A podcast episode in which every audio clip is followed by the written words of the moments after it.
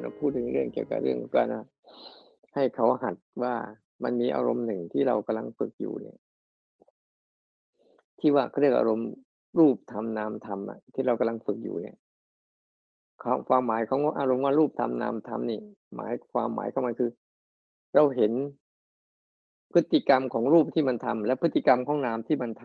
ำโดยที่ตัวเราเองอะไม่ได้ทำตัวเราเองเป็นคนรับรู้การกระทำของมัน ในการฝึกนิสัยในการที่จะรับรู้การกระทำของมันเนี่ย มันจะเป็นอารมณ์ตึงที่หลวงพ่อเทียนครูบาอาจารย์ท่านได้บอกไว้ว่า มันเป็นพฤติกรรมของอารมณ์รูปทำนามทำเมื่อก่อนจะมาจะเข้าใจว่ารูปทำนามทำหมายว่ากายมันทำอะไรใจก็ทำด้วย อันเนี้ยเป็นความเข้าใจพื้นฐานแรกๆว่าเออเวลารูปทำนามทำนะ ถ้าใครใครที่ผ่านขั้นตอนในรูปนามมาแล้ว แยกรูปแยกนามได้ชัดแล้วเนี่ย เหมือนกับเราแยกเรื่องฝึกแยกเรื่องภายนอกภายในได้ชัดแล้วเนี่ย มันจะเห็น มันจะขยับมาสู่อารมณ์ที่สองคือเห็นรูปทำและก็นามมันทำเห็นพฤติกรรมของรูปที่มันทำเห็นพฤติกรรมของนามที่มันทำกัน โดยที่จิตเราอะไม่ได้ทำอะไร จิตเราทำหน้าที่รับรู้ รับรู้ดูการกระทำของมันดูดเหมือนกับเจ้านายสั่งให้ลูกน้องทำงาน แต่เจ้านายไม่ได้ทำงาน เจ้านายก็จะดูลูกน้องเนี่ยทำงานไป แต่ตนเองอะดูแค่ผลงานว่าลูกน้องมันทำงานมาเป็นแบบไหนเท่านั้นเอง แล้วก็ไปตรวจสอบเอา อันนี้อารมณ์นี้เหมือนกันเนี่ยให้หัด คือเราต้องหัดว่าให้เห็นพฤติกรรมของรูปธรรมและนามธรรม เช่น พฤติกรรมของรูปก็จะมีมีอยู่ห้าส่วนที่เราคุยไปเนี่ย ที่ย้ำอารมณ์ตัวนี้บ่อยๆเนี่ย เพื่อจะทำให้จิตเนี่ย มันรับรู้แล้วไม่ทำอะไร คือพฤติกรรมทางภายนอกก็จะมีตาที่มันทำหน้าที่เห็นรูปของมันเวลาเราดูอะไรเพื่อเนี่ยลองลองฝึกสังเกตดีๆว่า ถ้าเราจะตระหนักถึงการจะรู้รูปทำนามทำเราอาจจะเออนี่เห็นตาทำงาน ถ้าเราตามันทำงานจริง ๆ โดยไม่มีความคิดเข้าไปแทรกแซงนะมันจะมองรูปเฉพาะหน้าได้ละเอียดขึ้น หูเหมือนกัน เวลามันสังเกตดูเวลามัน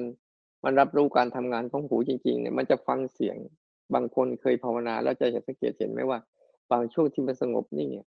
แล้วจิตมันสงบนิ่งเมื่อไหร่เนี่ยมันจะเห็นมันจะได้ยินเสียงทั้งไกลทั้งใกล้ทั้งเล็กทั้งใหญ่ทั้งหยาบทั้งละเอียด มันจะเห็นมันจะฟังเสียงได้เยอะขึ้น อันนี้ก็เรียกว่ารู้จักหูมันทำงาน ใจเนี่ยมันรับรู้การทำงานของหูอย่างเต็มที่เลยถ้าหูมันทำงานมันอย่างเต็มที่ มันสามารถรับรู้ขึ้นเสียงทุกชนิดเข้ามา แล้วก็จะเห็นลักษณะ ของเสียงแต่ละอย่าง เหมือนตาที่เห็นลักษณะของรูปแต่ละอย่างของมันได้อย่างชัดเจนและละเอียด เหมือนเราบางครั้งที่ว่าความรู้สึกตัวเราดีๆ และสงบนิ่งอะเวลาตาทำงานปุ๊บอะมันจะไม่มองใบไม้แค่ใบไม้ มันจะมองทั้งสีสันใบไม้ลวดลายของใบไม้ รูปลักษณ์ของใบไม้ ขนาดของใบไม้ ลักษณะของใบไม้ อันนี้ก็ตามันทำงานเห็นรูปจริง ๆ โดยไม่มีการปรุงแต่งของความคิด อันนี้ก็การจมูกได้ได้กลิ่นเหมือนกันถ้ามันได้กลิ่นแบบ มันไม่มีการปรุงแต่งของความคิดนะ มันจะได้กลิ่นของกลิ่นของสิ่งนั้น ได้อย่างละเอียดและลึกซึ้ง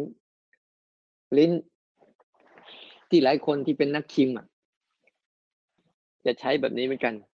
ใช้การความรู้สึกกับสิ่งกับรสที่มันมากระทบกับลิ้นน่ะ จะเห็นอาการของรสแต่ละอย่างแต่ละอย่างแต่ละอย่าง ที่มันจะรู้สึกถึงความแตกต่าง เปรี้ยว หวานมันเค็มเผ็ดจืดมัน อะไรต่างๆ เมื่อผสมกันแล้วมันมันอร่อยยังไง ไม่อร่อยยังไงเนี่ย มันก็จะเห็นชัด อันนี้นะ ส่วนลิ้นมันทำงานแล้วใจก็รับรู้การทำงานของลิ้นไป ทีนี้เท่ากายเหมือนกันกายทำงานคือสิ่งที่มากระทบกับกายกับตัวกายมีอยู่ตลอดเวลา เช่น เวลาเรานอนเราก็จะสัมผัส ทุกส่วนของร่างกายที่บางส่วนแข็งบางส่วนอ่อนบางส่วนนิ่ม บางส่วนอุ่น บางส่วนเย็น หรือแม้แต่การกระพริบตาการหายใจ หรือแม้แต่การเคลื่อนไหวต่างๆ ที่มันมากระทบกับร่างกาย มีตัวร่างกายแล้วมีตัวกระทบกับร่างกายเมื่อจิตมันมันนิ่งต่อการรับรู้ไป โดยไม่ได้ไปใส่ความคิดอะไรในโซนของรูปนะมันก็จะเห็นอาการของร่างกายนี่ละเอียดจนกระทั่งบางคนเห็นถึงที่พจรมันเต้นเลือดมันวิ่ง หรือตรงนู้นอุ่น ตรงนี้ร้อนตรงนั้นเย็น ตรงนู้นปวด ตรงนี้ไม่ปวด อะไรต่างๆ ตรงนู้นขึ้นไหว ตรงนี้ไม่ขึ้นไหว ร่างกายกำลังสัมผัสกับอะไร นี่เขาเรียกว่า เป็นการฝึก รู้ว่าร่างกายมันทำงาน โดยมีอาการของผัสสะที่มันมาทำงาน พอเราดูไปแล้วเนี่ย มันจะเห็นว่า ระหว่างตากับรูป มันทำหน้าที่ทำงานกัน รูปทำหน้าที่ปรุงแต่งขึ้นมา ตาทำหน้าที่รับรู้ หูกับเสียง เสียงทำหน้าที่ปรุงแต่งขึ้นมาโดยธรรมชาติ แล้วก็หูทำหน้าที่รับรู้ จมูกกับกลิ่น กลิ่นทำหน้าที่ปรุงแต่ง จมูกทำหน้าที่รับรู้ ลิ้นกับรส รสทำหน้าที่ปรุงแต่ง ลิ้นทำหน้าที่รับรู้ กายกับสัมผัสไอสิ่งที่มาถูกต้องกายทำหน้าที่ปรุงแต่ง แล้วกายก็ไม่ที่รับรู้การสัมผัสที่มันมากระทบกัน ส่วนใจเหมือนกัน เวลาทั้งหมดอะ เวลามีอารมณ์เกิดขึ้นมาปั๊บใจก็ทำหน้าที่รับรู้ รับรู้การกระทำงานของมันไม่อารมณ์มันปรุงแต่งขึ้นมาปุ๊บแล้วใจมันกระทบกับใจใจก็ทำหน้าที่รับรู้มัน ฉะนั้นอายตนะทั้งห้าทั้งหกส่วนเนี่ย ตาหูจมูกลิ้นกายมันทำงานทำหน้าที่รับรู้เรื่องราวของรูปเสียงกลิ่นรสสัมผัสและก็อารมณ์ทั้งนั้นเลย เราจะเห็นว่าเราไม่ได้ทำอะไรพอเราฝึกตัวรู้ที่ไม่ทำอะไรบ่อยเข้าบ่อยเข้า จะเห็นว่า เราจะมีลูกน้องทั้งหกคนเนี่ย พยายามทำงานของมันอยู่ตลอด โดยเราแบ่ง เราแบ่งให้ได้ชัดว่า เห็นจะเห็นได้ชัดเลยว่าการทำงานของมันเนี่ย ถ้าเป็นเรื่องรูปเนี่ย จะเป็นทำงานทำงานอยู่ในอารมณ์ปัจจุบันเป็นหลัก มีการกระทบ แล้วก็เกิดขึ้นมารับรู้เป็นหลัก ส่วนนามเนี่ย มันจะมีอารมณ์ของปรุงแต่งพื่ที่เป็นอดีตอนาคตหลังจากผ่านการผ่านการกระทบแล้ว มันก็จะทะลุไปสู่เป็นอารมณ์ที่เป็นอดีต อนาคตที่จะมากระทบกับใจเป็นหลัก ถ้าเราเห็น เรายืนหลักในการรับรู้การทำงานมันมากเข้ามาเข้าปุ๊บจิตจะเริ่มละเอียดขึ้น เนี่ย ให้ไปฝึกซ้อม ไปฝึกซ้อม ไอ้ตรงจิตตรงเนี้ย จิตตรงรับรู้การทำงานแล้วไม่ทำงาน รับรู้การทำงานของมัน โดยที่รับรู้แล้วไม่รีบทำอะไรเนี่ย มันจะเริ่มถ้ามันมันอยู่ ถ้ามันเริ่มชำนาญขึ้น หรือมั่นคงขึ้นเนี่ย เราจะเห็นได้ว่าเวลามันมั่นคงนะ เมื่อรับรู้เรื่องราวแล้ว มันจะไม่ไปทำอะไรกับเรื่องราวเหล่านั้น นี่ก็เรียกความมั่นคงของการรับรู้ แต่เมื่อรับรู้แล้วเราเข้าไปแทรกแซงเราเข้าไปจัดการเราเข้าไปทำนู่นทำนี่ อันนี้มันก็จะรู้สึกมันก็จะทำให้ไอตัวรับรู้ของเราเนี่ย อ่อนแอลง แต่บางเรื่องเมื่อเรารับรู้แล้ว รับรู้เรียบร้อยแล้ว แล้วเราต้องทำ แต่เบื้องหลังเนี่ยเราก็จะรู้จักว่าเออเรื่องนี้จำเป็นต้องทำนะเราก็เข้าไปทำเมื่อเข้าไปทำเสร็จแล้ว เราก็กลับมาสู่การฐานของการรับรู้แล้วไม่ทำอะไรต่อ อันเนี้ยมันจะเสริมสร้างกำลังของตัวพื้นฐานของตัวรับรู้ที่ที่มีอุเบกขาที่ไม่ทำอะไรเนี่ย ให้เข้มแข็งขึ้น แล้วมันจะส่งเสริมกำลังของสติ มันจะส่งเสริมกำลังของศีล สมาธิแล้วก็ปัญญาไปในตัวเองมากขึ้น เมื่อทำมากเข้ามาเข้าปุ๊บกำลังจิต มันจะเริ่มเห็นว่า มันจะเริ่มสบายขึ้นว่า เอ้ยเราไม่ได้ทำอะไรเลยนะ มีแต่การทำงานของอายตนะทั้งหมดเลย เพียงแต่เราทำหน้าที่รับรู้การทำงานของมันเท่านั้นเอง และไอสิ่งที่มันจะทำงานนะ มันจะทำตามแบบฉบับของมันเนี่ยมันจะปรุงแต่งตามเหตุตามปัจจัยของมัน มันไม่ได้ เราไม่มีสิทธิ์เลือก เราไม่มีสิทธิ์เลือกสภาวะ ไม่มีสิทธิ์เลือกอารมณ์ทั้งหลายทั้งปวงที่จะมากระทบกับเรา เราไม่มีสิทธิ์เลือกสิ่งที่มากระทบกับเรา แต่เรามีสิทธิ์เลือกที่ว่า เมื่อมันมากระทบแล้ว เราจะวางท่าทีกับมันยังไง วางท่าทีมันแบบรับรู้มัน หรือวางท่าทีแบบเข้าไปทำงานแทนมัน นั่นโดยโดยโดยโดยพื้นฐานตามปกติเนี่ยเราชอบเข้าไปทำงานแทนมัน อันนี้มันเลยจริงๆทำให้ตัวรับรู้เรานะไม่ค่อยเติบโตและไม่ค่อยเข้มแข็ง ไม่ค่อยมีอุเบกขา มีแต่ตัณหาและทิฏฐิเข้าไปแทรกแซงอยู่ตลอด แต่ถ้าเราฝึกแบบเนี้ยบ่อย ๆ เนี่ยไอตัวความรู้สึกตัวที่รับรู้แล้วไม่ทำอะไรเนี่ย มันจะค่อยๆมีตัวสติสมาธิแล้วก็อุเบกขาเรียกว่าปัญญาเนี่ย มันจะเริ่มมีกำลังในการที่ว่า เห็นว่ามันไม่ใช่เรื่องของเราเลยนะ แต่เป็นเรื่องของธรรมชาติที่มันทำกันฉะนั้นทำให้ตัวนี้มันดีขึ้นนะ มาตื่นขึ้นมารับรู้การทำงานของมัน ไม่ห้าม ไม่ตามไม่ต้าน แล้วไม่ทำงานแทรกแซงอะไรต้องจากว่าเรื่องไหนจำเป็นจริง ๆ เราก็ต้องรู้จักว่า เราจะทำเรื่องนี้นะ แค่นี้นะจบแล้วเลิก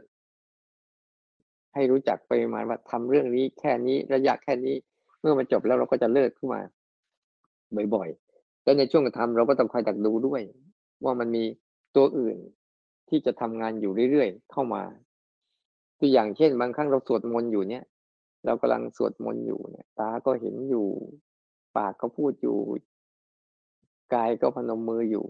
แต่บางครั้งใจเนี่ย มันก็จะร่วมมาสวดมนต์ด้วย แต่บางครั้งก็จะมีตัวมากระทบที่เป็นความคิดอื่นๆ คอยดักกระทบอยู่เรื่อยๆ แต่ถ้าเราชัดเจนตัวหลักแล้วปุ๊บเราก็จะอยู่กับเรื่องที่เราทำก็จะมีสมาธิในการทำงานเรื่องนั้น โดยไม่สนใจเรื่องอื่น เมื่อเรื่องนั้นจบแล้วก็ค่อยๆ สนใจไปทีละเรื่อง ไม่ใช่เอาหลายเรื่องมาผสมกันจนมั่วหมด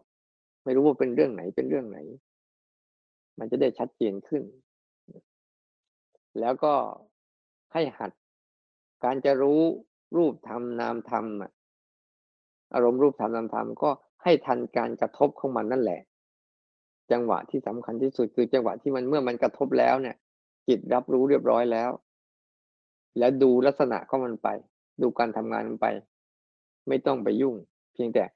สิ่งที่มากระทบนั้น มันจะแสดงลักษณะแสดงตัวตนของมันให้เสร็จ เราก็แค่รับรู้มันให้ละเอียดขึ้นเพียงแต่เป็นผู้รู้ผู้ดูเนี่ย มันก็จะเริ่มเด่นชัดขึ้น อยากอยากให้เราหัดตรงนี้ให้มาก ให้เข้าใจอารมณ์รูปธรรมนามธรรมเพราะมันจะไล่ไปสู่ว่า รูปโลกนามโลก หมายความว่าอาการต่างๆที่มากระทบกับอายตนะเรานะ่ะมันคือโรคทั้งนั้นเนี่ยโรคนี่คือโรค โรคที่เป็นโรคที่เป็นโรคเรื่องของโรคโรคอารมณ์ของโรคโรคหรือแม้แต่บางครั้งมีเป็นโรคภัยไข้เจ็บก็มี ที่มันจะเกิดขึ้นมาเนี่ย เราก็จะเห็นรูปโลกนามโลกคืออารมณ์ของมัน อารมณ์ทั้งหลายทั้งปวงอะ มันจะแฝงไว้ด้วยโรคของมันโรคของมันที่เห็นชัดๆคือโรคของความทุกข์ทั้งหมดเลย ทุกเรื่องทุกราวเนี่ยเป็นโรคของความทุกข์แล้วมันก็จะเริ่มเห็นของความไม่เที่ยง ความเป็นอนิจจังทุกขังอนัตตา ก็จะเริ่มเห็นวิบากเมื่อเราทำไปตามอะ เมื่อเราเข้าไปแทรกแซงเข้าไปทำปุ๊บมันจะสร้างวิบากอะไรในใจให้เรา วิบากกรรมในใจอะไรอะไรให้เราที่เวลาเมื่อเราหยุดแล้ว มันก็จะมีผลของอารมณ์นั้นน่ะ ขึ้นมาอีก เหมือนอย่างตัวอย่างเช่นว่า เราอาจจะที่เราต้องฝืนเนี่ย เราฝืนสัญชาตญาณในการที่จะตอบโต้มัน ฝืนสัญชาตญาณในการที่จะสนองตอบมันนะ พอเราไม่ไม่ทำตามปุ๊บเราจะเห็นว่า ที่เหลืออยู่ทั้งหมดคือวิบากที่มันส่งคลื่นมาเป็นชุดๆวิบากของความคิดบ้าง วิบากของการมองโลกในความที่เราเคยมองผิดๆไปบ้างเนี่ย มันจะคอยคอยมาหลอกล่อเรา ให้หลงไปทำตามมัน แต่เราก็ไม่หลงไปทำตามมัน เราเพียงแต่จะจะรับรู้ตามที่มันเป็นให้ได้มาก ลองหัดดูนะ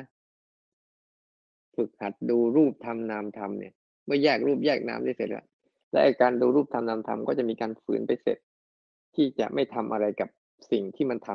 ำทำตัวเหมือนเราเป็นหัวหน้างาน สั่งลูกน้องให้ทำงาน แล้วก็คอยไปตรวจสอบดู เฉยๆว่ามันทำงานตามนั้นไหมไปดูลักษณะของงานรูปลักษณ์ของงาน ปัจจัยประกอบของงาน เฉยๆเมื่อเมื่อเราเห็นอย่างนี้ปุ๊บเราก็จะเห็นได้ชัดว่า เมื่อเราอยู่ที่สูง แล้วก็เห็นพฤติกรรมของมันทั้งหมดเองว่ามันลักษณะของงาน ลักษณะของอาแต่ละอารมณ์เป็นยังไง ปัจจัยประกอบของแต่ละอารมณ์เป็นยังไง เมื่อถึงที่สุดแล้ว มันก็จะเป็นทุกข์ไม่เที่ยงสลายตัวไปยังไง ประมาณเนี้ยคือฝึกความรู้สึกตัวที่ไม่ได้ทำซื่อๆที่ไม่รีบทำอะไรเนี่ยให้มากขึ้น